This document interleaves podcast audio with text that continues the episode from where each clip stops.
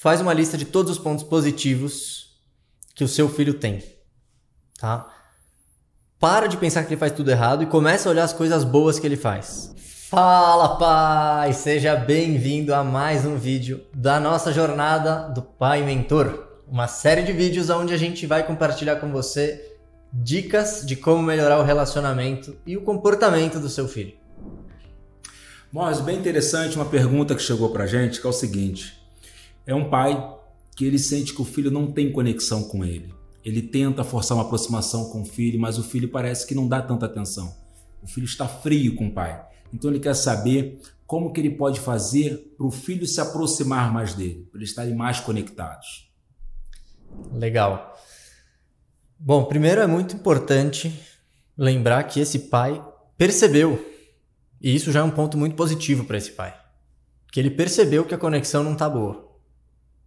Porque se a conexão não estiver boa, o pai pode falar, falar, falar, mas está falando sozinho, está falando com a parede. Então, primeiro ponto de tudo, parabéns para esse pai. Segundo ponto, vamos pensar o seguinte: o que, que o pai pode fazer na cabeça dele, no pensamento dele, tá? antes de tomar uma atitude com o filho que vai fazer eles se aproximarem ao invés de se afastarem? E aí a gente gera um ciclo de aproximação ao invés de um ciclo de afastamento. O ciclo de afastamento acontece quando todas as interações entre o pai e o filho acabam sendo uma briga, uma discussão, um bate-boca, não tem diálogo, e cada conversa que eles têm vai afastando eles cada vez mais. O ciclo de aproximação, ele é o contrário.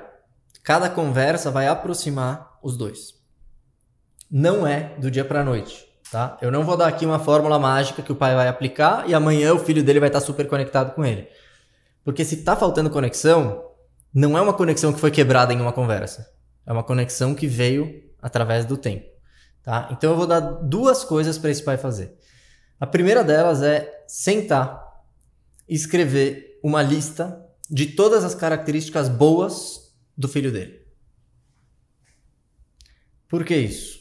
A gente entra numa rotina, e principalmente agora com essa pandemia maluca que tá todo mundo dentro de casa, que a gente começa a se irritar com as pessoas e a gente começa a olhar só o lado negativo. Então, meu filho só faz M, meu filho só faz coisa errada. Mas a gente esquece todo o lado bom que esse filho faz. E a gente esquece principalmente o que esse filho significa pra gente.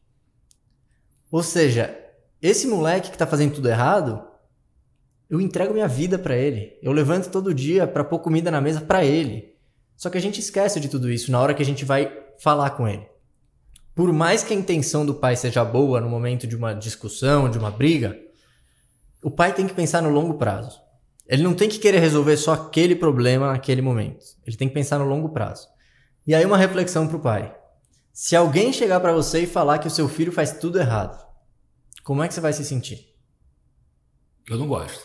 Você não gosta? Não gostaria. E por que que nós nos damos o direito de falar assim com o nosso filho?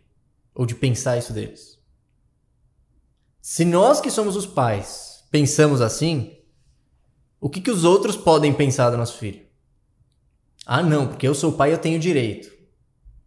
Qual mensagem você acha que você vai passar para o seu filho em todas as conversas se dentro de você existe uma sensação de que tudo que ele faz é errado? Você vai abrir a boca e mesmo que você estiver falando qualquer coisa, ele vai entender como uma crítica. Ele vai sentir que ele está fazendo coisa errada. Porque isso está lá dentro de você e a gente expressa isso quando a gente fala. E o segundo ponto que eu vou falar para esse pai é um exercício contínuo de toda vez que ele for interagir com o filho, parar e pensar o que, que eu quero com isso que eu vou falar para o meu filho. Será que eu vou construir o meu filho? Ou será que isso que eu vou falar vai destruir o meu filho? E realmente eu estou falando destruir porque destrói a crítica de um pai para um filho, se ela não é muito bem conduzida, passa a impressão para o filho de que o pai acha que ele faz tudo errado. E isso quebra totalmente a conexão. Por que, que eu vou querer me conectar com alguém que tudo que eu faço essa pessoa acha que está errado? Ele é contra tudo aquilo que eu falo. Isso. E esse é o sentimento que os adolescentes vão criando e vão se afastando dos pais. Meu pai não entende nada, meu pai não me entende, tudo que eu falo eu tô errado. Tudo que eu falo eu tô errado. Tudo que eu falo, meu pai tem alguma coisa para retrucar. E o pai, de novo, tá pensando no bem do filho, não tá fazendo isso por mal. Só que o jeito de falar é o que vai definir se isso vai ser uma interação construtiva ou destrutiva. Então, você vai falar com seu filho, para e pensa assim: o que, que eu quero passar para ele agora? Eu quero passar para ele que ele é bom, que ele pode fazer as coisas certas, que ele tem o meu apoio, o meu amor, que ele pode vir falar comigo quando ele quiser, quando ele tiver um problema, uma dificuldade, ou eu quero passar para ele o seguinte: você é um peso na minha vida, não vem falar comigo quando tiver problema, resolve seus problemas sozinho. Você já é grande e não precisa mais de mim. O que, que eu estou querendo passar para ele? Porque é isso que gera conexão ou desconexão. O que acontece é que é muito difícil pensar nisso todas as vezes que a gente vai abrir a boca. Por isso que é um trabalho contínuo de troca de mentalidade. A gente tem que pensar assim: meu filho é bom, eu gosto dele, ele tem muitas coisas positivas, eu defenderia ele sobre qualquer tipo de crítica que alguém fizesse. Ele certo ou errado, eu vou ser sempre o pai dele. Eu vou ser sempre o pai dele. Não sempre eu vou dizer que ele tá certo. Mas eu vou estar tá sempre do lado dele. Mesmo para falar que ele tá errado. Mas eu vou estar tá lá. E aí a gente consegue criar essa conexão com o filho. Então, resumindo o que a gente falou. O primeiro, faz uma lista de todos os pontos positivos que o seu filho tem. Tá? Para de pensar que ele faz tudo errado e começa a olhar as coisas boas que ele faz. Reforça para ele cada vez que ele fizer uma coisa boa. Isso vai começar a aproximar ele de você. E segundo, toda vez que você for falar com ele, pensa, eu estou construindo o relacionamento ou eu estou destruindo esse relacionamento?